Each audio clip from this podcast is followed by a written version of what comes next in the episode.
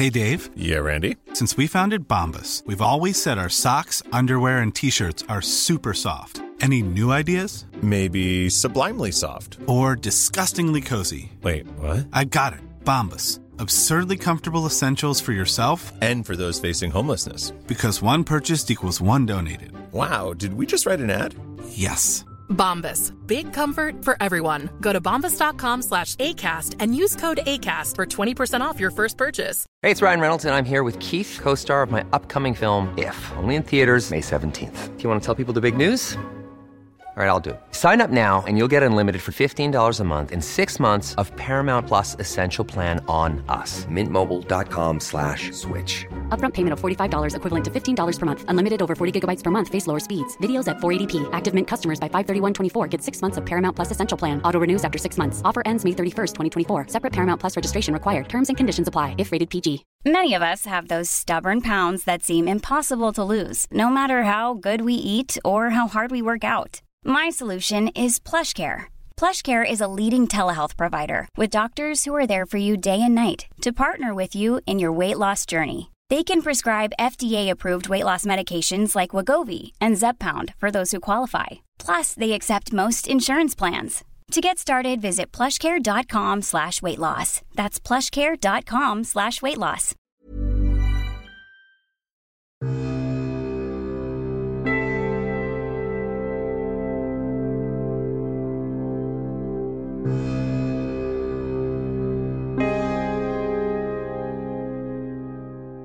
Welcome to Season 2, Episode 18 of They Walk Among Us, a podcast dedicated to UK true crime. Listener caution is advised, as this episode contains adult themes and descriptions that some listeners may find distressing.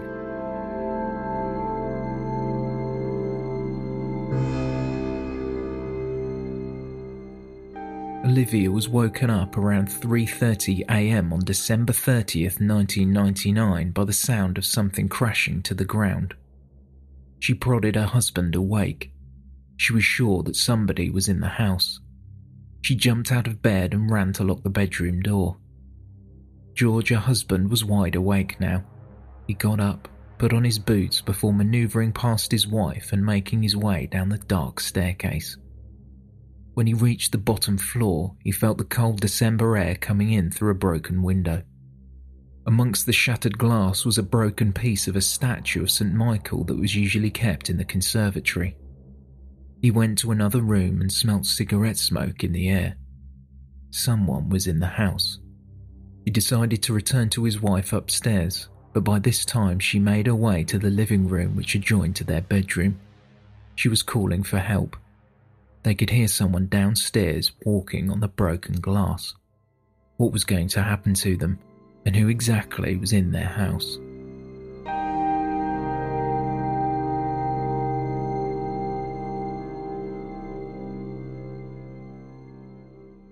The man crunching through the glass heading upstairs was Michael Abram.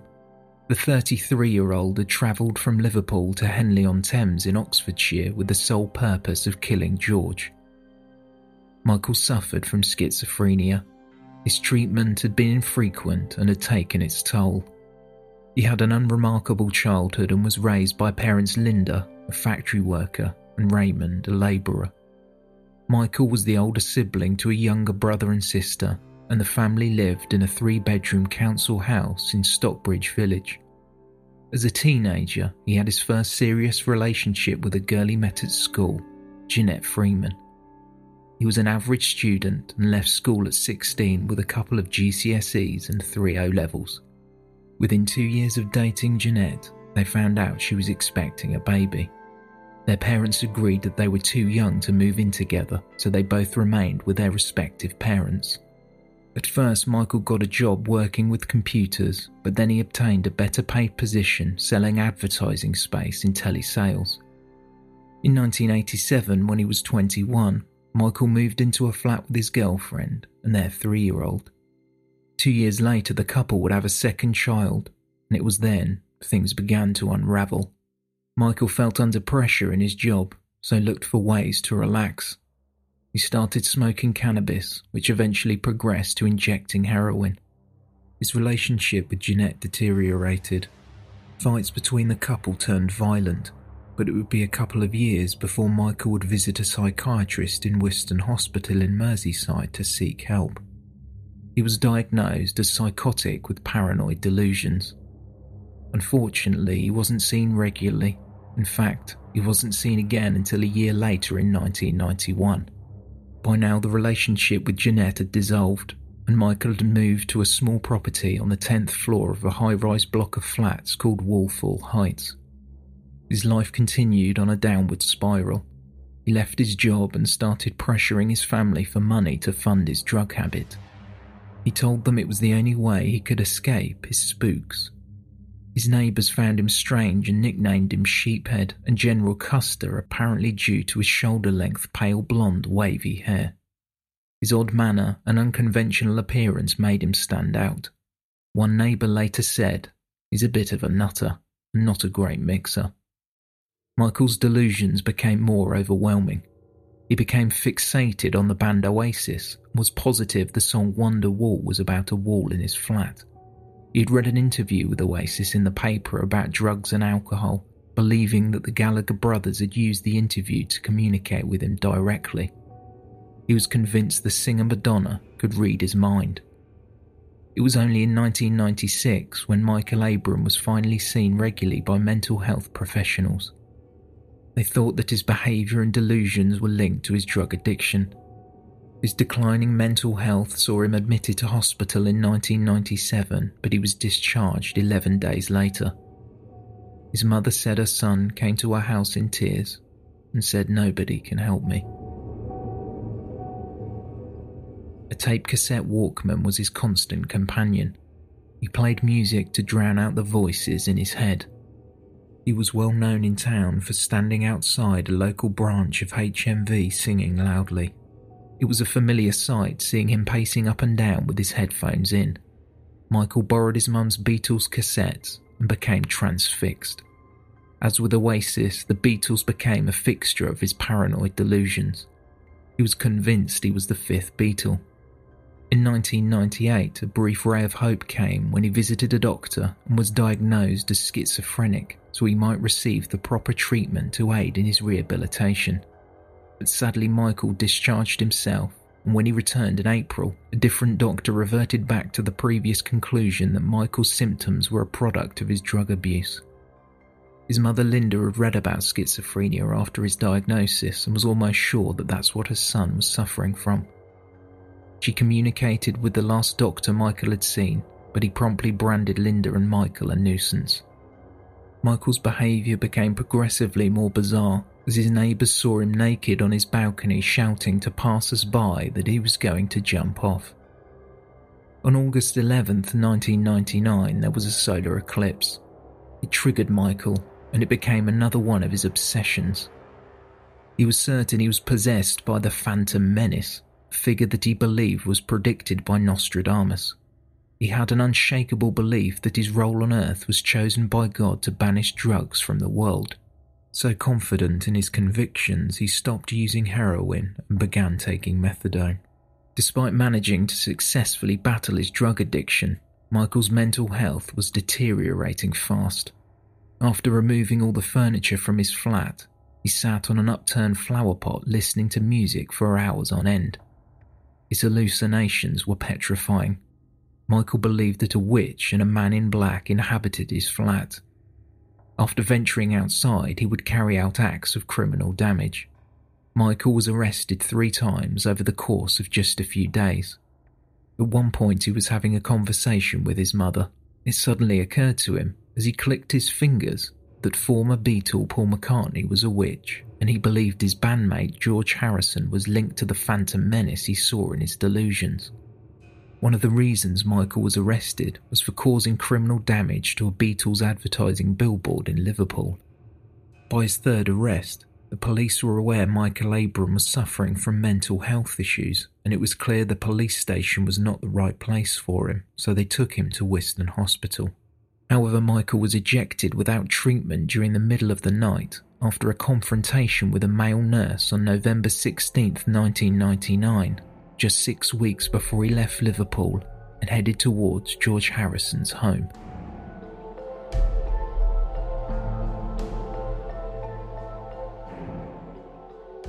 The last time Michael was seen before the break in was in a pub called the Bow and Arrow in Huyton, not far from his flat.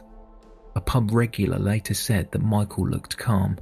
I saw him leave about 6pm and heard him say, I've got things to do. The patron described seeing him often. I've seen him in the pub sitting on his own for hours with a glass of beer in a trance like state like he was meditating. It is not clear how Michael made the nearly 190 mile trip because he didn't drive nor have access to a car. When he arrived at Henley on Thames on December 29th, he began to sing and shout at the top of his lungs in the town square, hoping to provoke a rebellion against the former Beatle. He then went into a church where Reverend David Buskill was in the middle of performing a service. Michael shouted, Do you know where the squire lives? Thrown off guard, the clergyman at first thought he was talking about God. Then, after some further conversation with the stranger, the Reverend eventually realised Michael was referring to George Harrison. Michael was given directions and headed off to George Harrison's 34 acre estate. Life is full of what ifs, some awesome, like what if AI could fold your laundry? And some, well, less awesome. Like what if you have unexpected medical costs? United Healthcare can help get you covered with Health Protector Guard fixed indemnity insurance plans. They supplement your primary plan to help you manage out of pocket costs. No deductibles, no enrollment periods, and especially no more what ifs. Visit uh1.com to find the Health Protector Guard plan for you.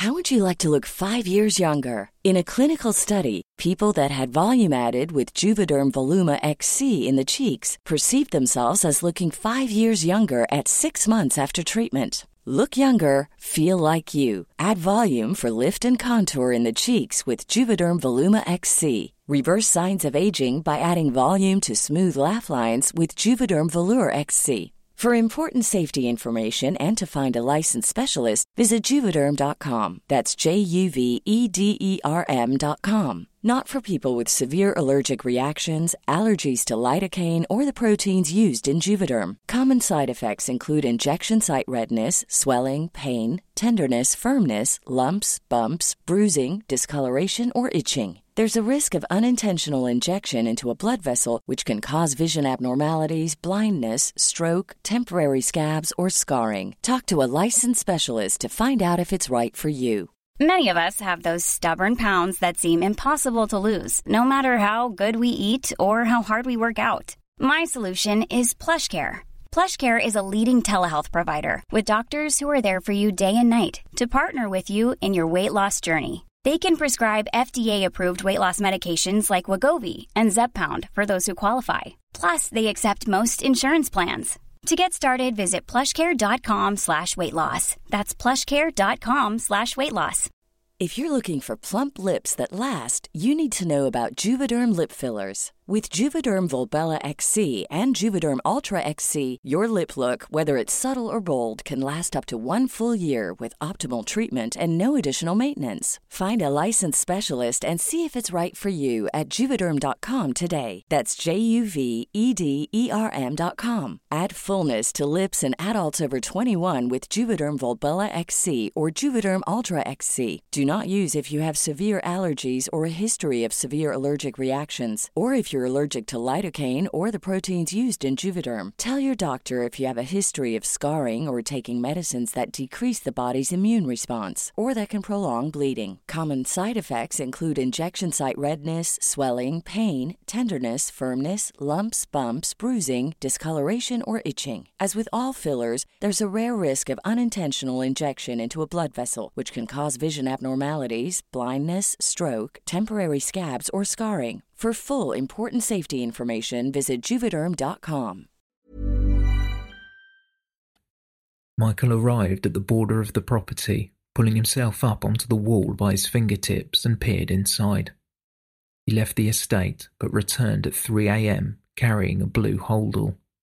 He scaled a section of the wall that was absent of any razor wire. It's not known whether it was intentional or whether it was in haste, but Michael left the blue holdall as it was found the next day by a photographer. The security lights, installed a decade before, didn't turn on to alert security staff of Michael's presence. The intruder was shielded from passers by by the dense hedges surrounding the walls. For whatever reason, the stars had aligned for Michael Abram that night. He was on a mission to end the life of George Harrison, and so far he was unhindered. When it was later revealed in the press how easily Michael Abram managed to gain access to the estate, some locals were not surprised. A few teenagers were known to climb the perimeter to get a look at the former Beatles' home. One of the teenagers told reporters he spent millions on the gardens. They have to be seen to be believed. Once safely on the other side, Michael had a half mile walk to the mock Gothic mansion. He smashed a window in both the kitchen and the conservatory. In turn, the noise awoke George and Olivia Harrison. By the time Michael had got to the gallery outside the Harrisons' bedroom, Olivia had called the housekeeper who lived on the estate and she alerted the authorities. They could hear the assailant in their house. In a split second, George decided to leave the room to protect his wife and mother in law, who was also staying at the home. As he emerged from the bedroom, a man, six foot tall with long blonde wavy hair, came running up the stairs. He was armed with a knife in one hand and a spear that was taken from a statue in the other. Michael stopped still in the centre of the room when he locked eyes with the person he was there to kill. He began shouting, and in response, George Harrison shouted back, Hare Krishna, Hare Krishna, and Michael charged towards him. The two fought, with George trying to get the knife out of his attacker's hands but failed to do so. The attacker began to stab the musician in the torso, in an attempt to stop the assault on her husband, Olivia struck Michael on the back with a brass poker, but Michael kept lifting his arm in the air and thrusting the knife down into George's chest. Michael then got up and grabbed Olivia by the throat. Miraculously, George managed to get up and the Harrisons fought their attacker. Olivia struck Michael over the head with the table lamp. Michael dropped the knife but then swung the lamp by the flex, hitting and cutting Olivia's forehead. All three, bloody and exhausted, collapsed onto some meditation cushions that were scattered on the floor, and George managed to subdue the attacker until the police arrived. After being handcuffed, Michael Abram said quietly to himself, I did it. I did it. Paramedics arrived 20 minutes later, George was put on two saline drips to stabilize his blood pressure. He had been stabbed 10 times. A stab wound had missed his heart by inches, and he was told he was lucky to be alive. George and Olivia were rushed to the Royal Berkshire Hospital, and George received treatment for a collapsed lung and significant chest wounds. By lunchtime of that day, he was moved to a specialist thorax unit at Harefield Heart Hospital as a precaution. Thankfully, the six inch blade had missed his major organs, and his condition had improved significantly by the late afternoon. Olivia was treated for minor cuts and bruises, their son Danny, who was 21 at the time, joined his mother at his father's bedside.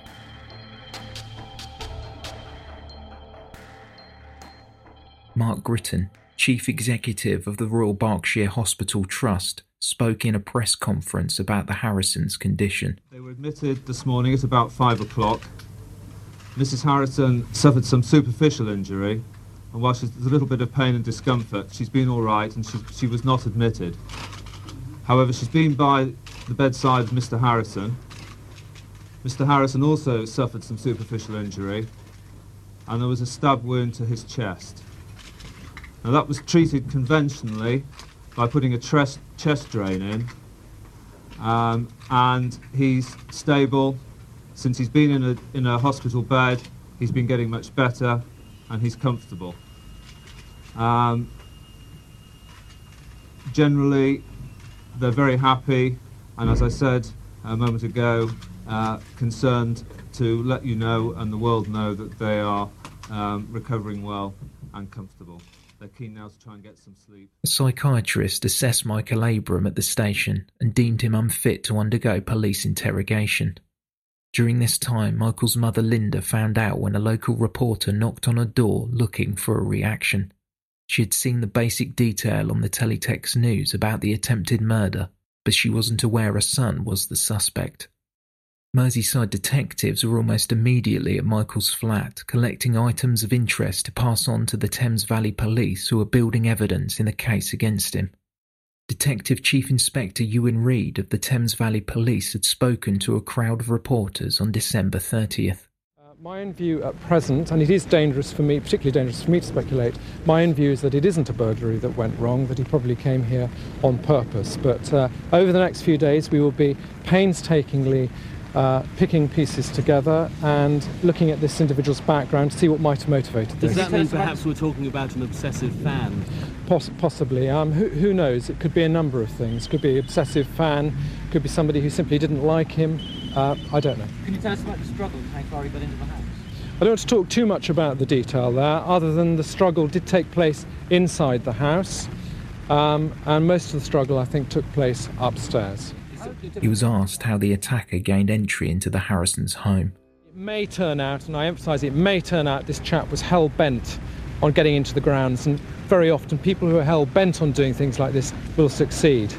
But he woke up the Harrisons, uh, and, and thank goodness he woke them up because he was sent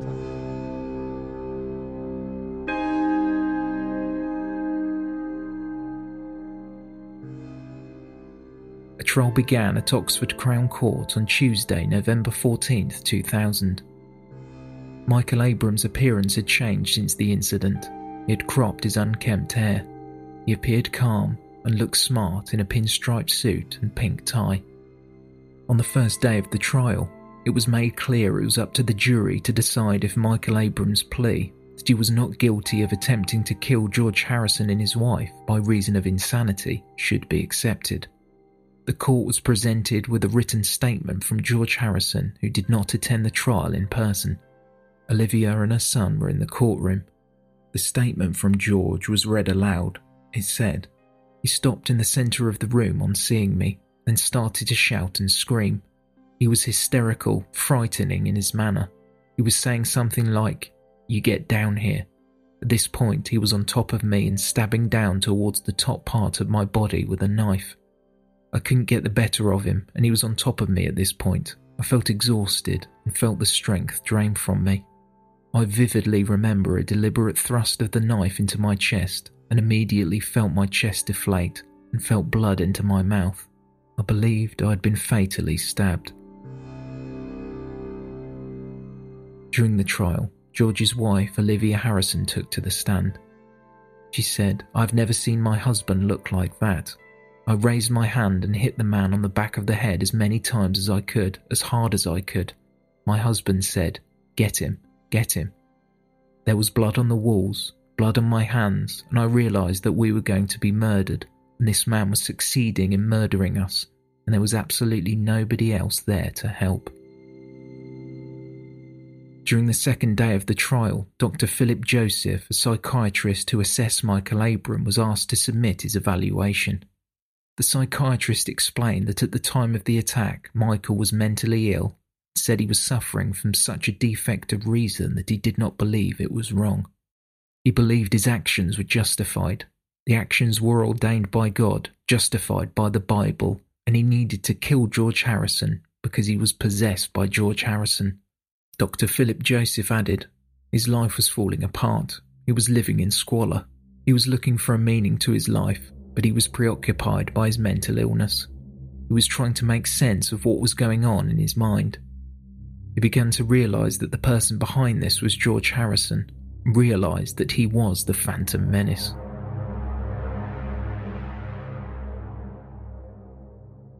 During Michael's assessments, it was identified that he believed George Harrison had apparently encouraged his ex partner to steal £80,000 from a drug dealer. Michael had been listening to Got My Mind Set on You, a George Harrison song which contains the lyrics, It's Gonna Take Money. He had the firm belief that George Harrison was an alien and the Beatles were witches flying on broomsticks from hell. In the lead up to the attack, the psychiatrist explained that Michael's condition had been escalating. The court had been told in a statement by George Harrison that he shouted, Hare Krishna, Hare Krishna. Upon hearing this, Michael Abram believed that George was cursing in the devil's tongue. Michael had explained to Dr. Philip Joseph that if George Harrison had talked normally to him at this point, he would not have gone through with the attack. The doctor told the court that Michael attacked George Harrison to make it all stop.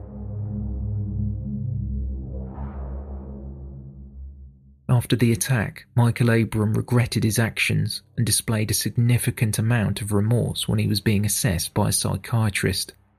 He even wanted to write a letter to the Harrison family to apologise. The court also heard from another psychiatrist, Dr. Jenny McCarthy. The psychiatrist believed that Michael suffered from mental health issues, especially schizophrenia, which doctors had failed to diagnose so went untreated for a number of years. She explained to the court that Michael could be rehabilitated and shouldn't be put away in a mental health facility indefinitely. He had responded well to treatment and was not a naturally aggressive person.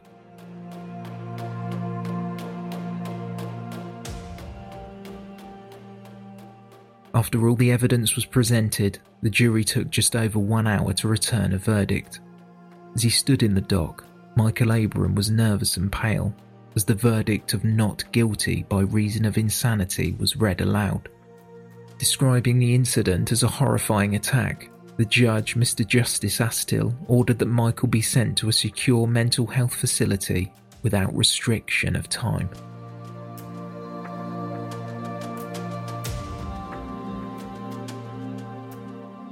Outside the courtroom, Danny Harrison spoke to the press on behalf of his parents.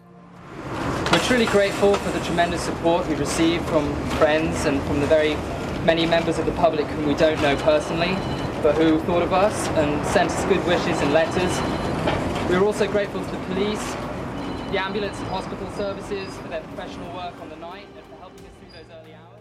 Michael Abram's mother Linda also spoke to the BBC and hoped the Harrisons would be able to forgive Michael for his actions. She said he was a very ill man last year.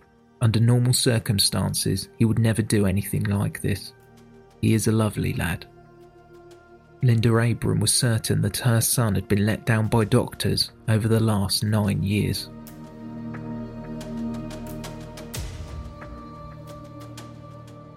An inquiry was commissioned by St Helens and Knowsley Health Authority to understand the failures to diagnose and treat Michael Abram for schizophrenia before he attempted to kill George Harrison.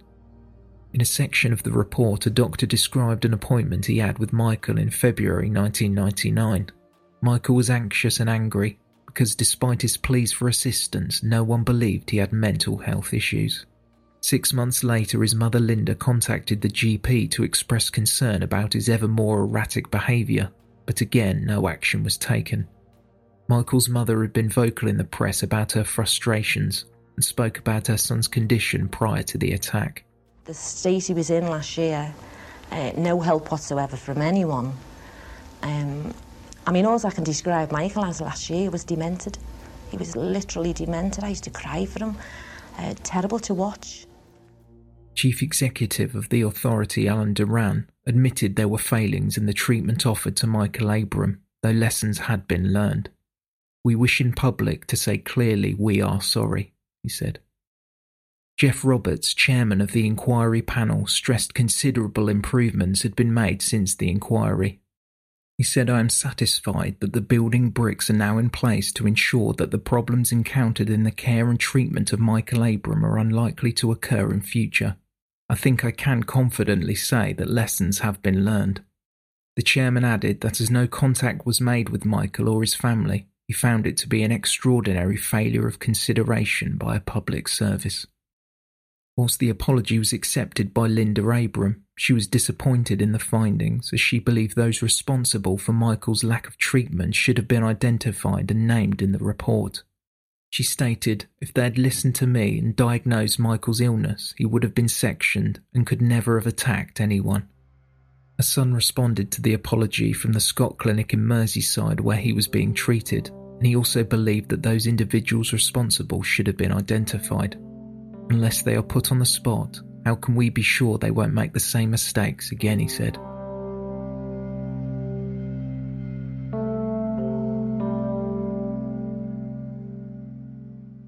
On Thursday, July 4th, 2002, it was reported that a tribunal ruled Michael Abram had responded well to treatment and he was fit to be released from the Scott Clinic in Rainhill, Merseyside. He was released on conditional discharge and would be living in a structured care environment. Michael Abram publicly apologised for the attack. He said if I could turn back the clock, I would give anything not to have done what I did, but I've come to realise that I was very ill at the time, really not in control. People may find it hard to accept, but with the help of medication I'm on, I'm sure I can lead a normal life. I just want to be an ordinary bloke. He added, I can only hope the Harrison family might somehow find it in their hearts to accept my apologies. I'm ashamed of what I did and deeply sorry it happened. My illness was missed by almost all the doctors and nurses until I was turned out of a hospital while I was still very ill. If only the doctors had correctly identified my illness, it could have been avoided. Michael's solicitor Peter Edwards said the decision to release his client was another step in Michael's rehabilitation. He said, What people have to realise is that this is not the Michael that attacked George Harrison. This is the real Michael.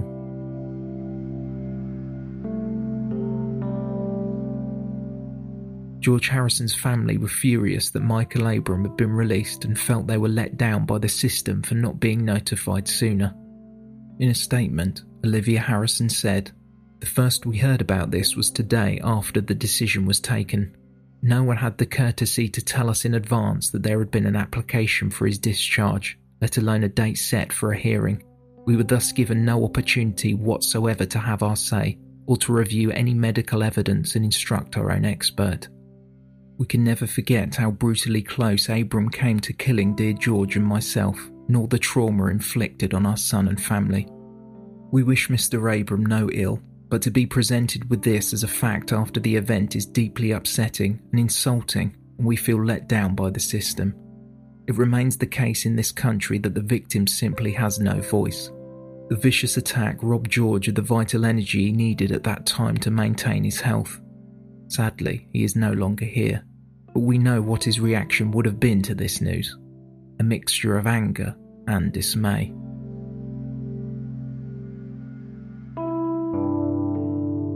After Michael Abram's release, multiple mental health charities stepped forward and provided explanations to help the public to understand the key steps taken by authorities. Mind, a mental health charity, stated that a number of independent experts would have been consulted and careful consideration would have been taken before Michael's release. The charity issued a statement in which they said people can recover from even the most severe mental health problems with the correct treatment and support. Michael Abram has now been assessed as ready to return to the community.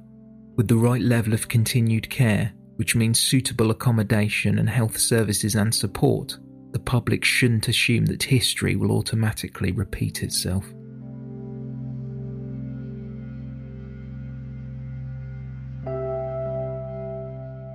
So, where are we now? As coincidence would have it, George and Olivia had experienced a separate break in at their residence in Hawaii a few days before George and his wife were attacked. On December 23, 1999, 27 year old Cristin Keleher entered through the sliding glass doors of the home expecting the former Beatle to be there. She had been obsessed with George, believing they shared a psychic connection. Realizing the Harrisons weren't occupying this property over the Christmas period, Cristin made herself at home cooking a pizza from the freezer and grabbing a root beer. She then called her mother before starting to do the laundry. Her presence in the house alerted the authorities and she was taken into custody. She was released on bail for $1,500 and in April 2000 she was found guilty of burglary and sentenced to four months in prison. Tragically, six years after her release, Cristin Keleher was found dead in a car in California next to Stanley Everett Merchant in what was thought to be a murder suicide.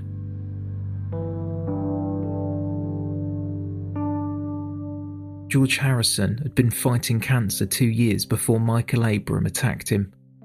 After the attempt on his life, he underwent surgery to remove a cancerous growth from one of his lungs and also received treatment for a brain tumour.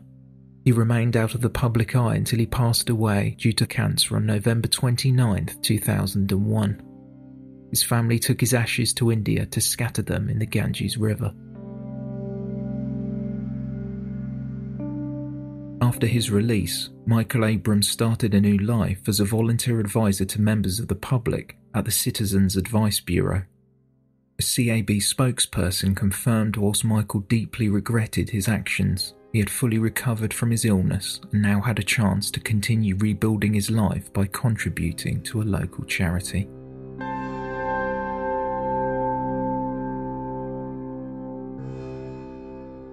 Thank you for listening, and special thanks to our Patreon supporters. For more information, please visit a theywalkamonguspodcast.com. Stay tuned till the end of this episode to hear a trailer for Criminology. It's a long format podcast with the first season focusing on the investigation into the Zodiac, and the second, which launches soon, covers the case of the original Night Stalker, otherwise known as the Golden State Killer. I really enjoyed the first season, and it's a podcast I'd highly recommend for any fan of true crime, so please do check it out.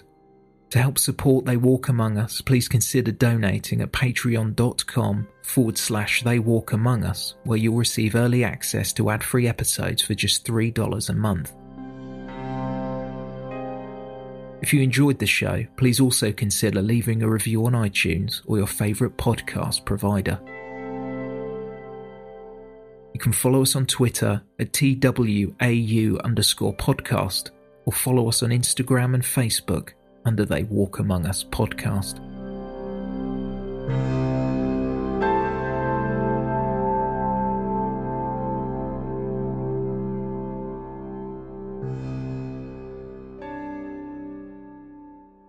This is Mike Ferguson. And this is Mike Morford. And we just want to let everybody know that our podcast, Criminology, is back for season two. We'll be covering the case of the East Area rapist Golden State Killer, responsible for over 50 rapes and a dozen murders throughout California. And we're going to get into every detail of this predator that terrorized California from 1976 to 1986. This predator needs to be identified. So check out Criminology. The first episode of season two comes out on February 24th. You can find Criminology on iTunes, Stitcher, Google Play, or your favorite podcast app.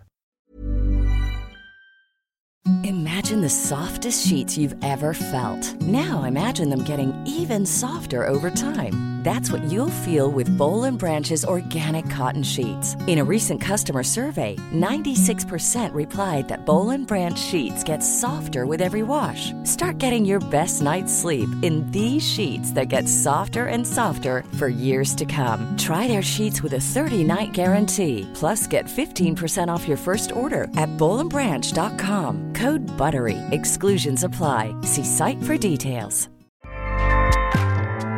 ACAST powers the world's best podcasts. Here's a show that we recommend. Hi, I'm Megan Rinks. And I'm Melissa Demonts. And like every other person with access to a microphone, we started a podcast. On Mondays, we release Don't Blame Me, which is an advice podcast where listeners call in and we share our thoughts on situations such as what to do if you're going to your boyfriend's family function and you haven't told him that you previously slept with both his twin brothers.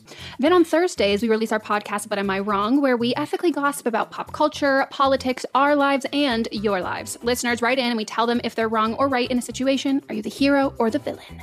On Tuesdays and Fridays, we throw in a little something extra as well. A little something, something.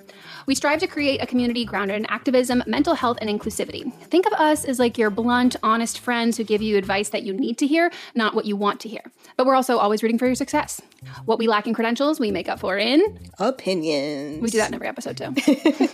we're professional, unprofessional. So if you're looking for a new slate of podcasts to add to your routine, we're here for you. ACAST, ACAST, ACAST recommends. ACAST helps creators launch, grow, and monetize their podcasts everywhere. ACAST.com.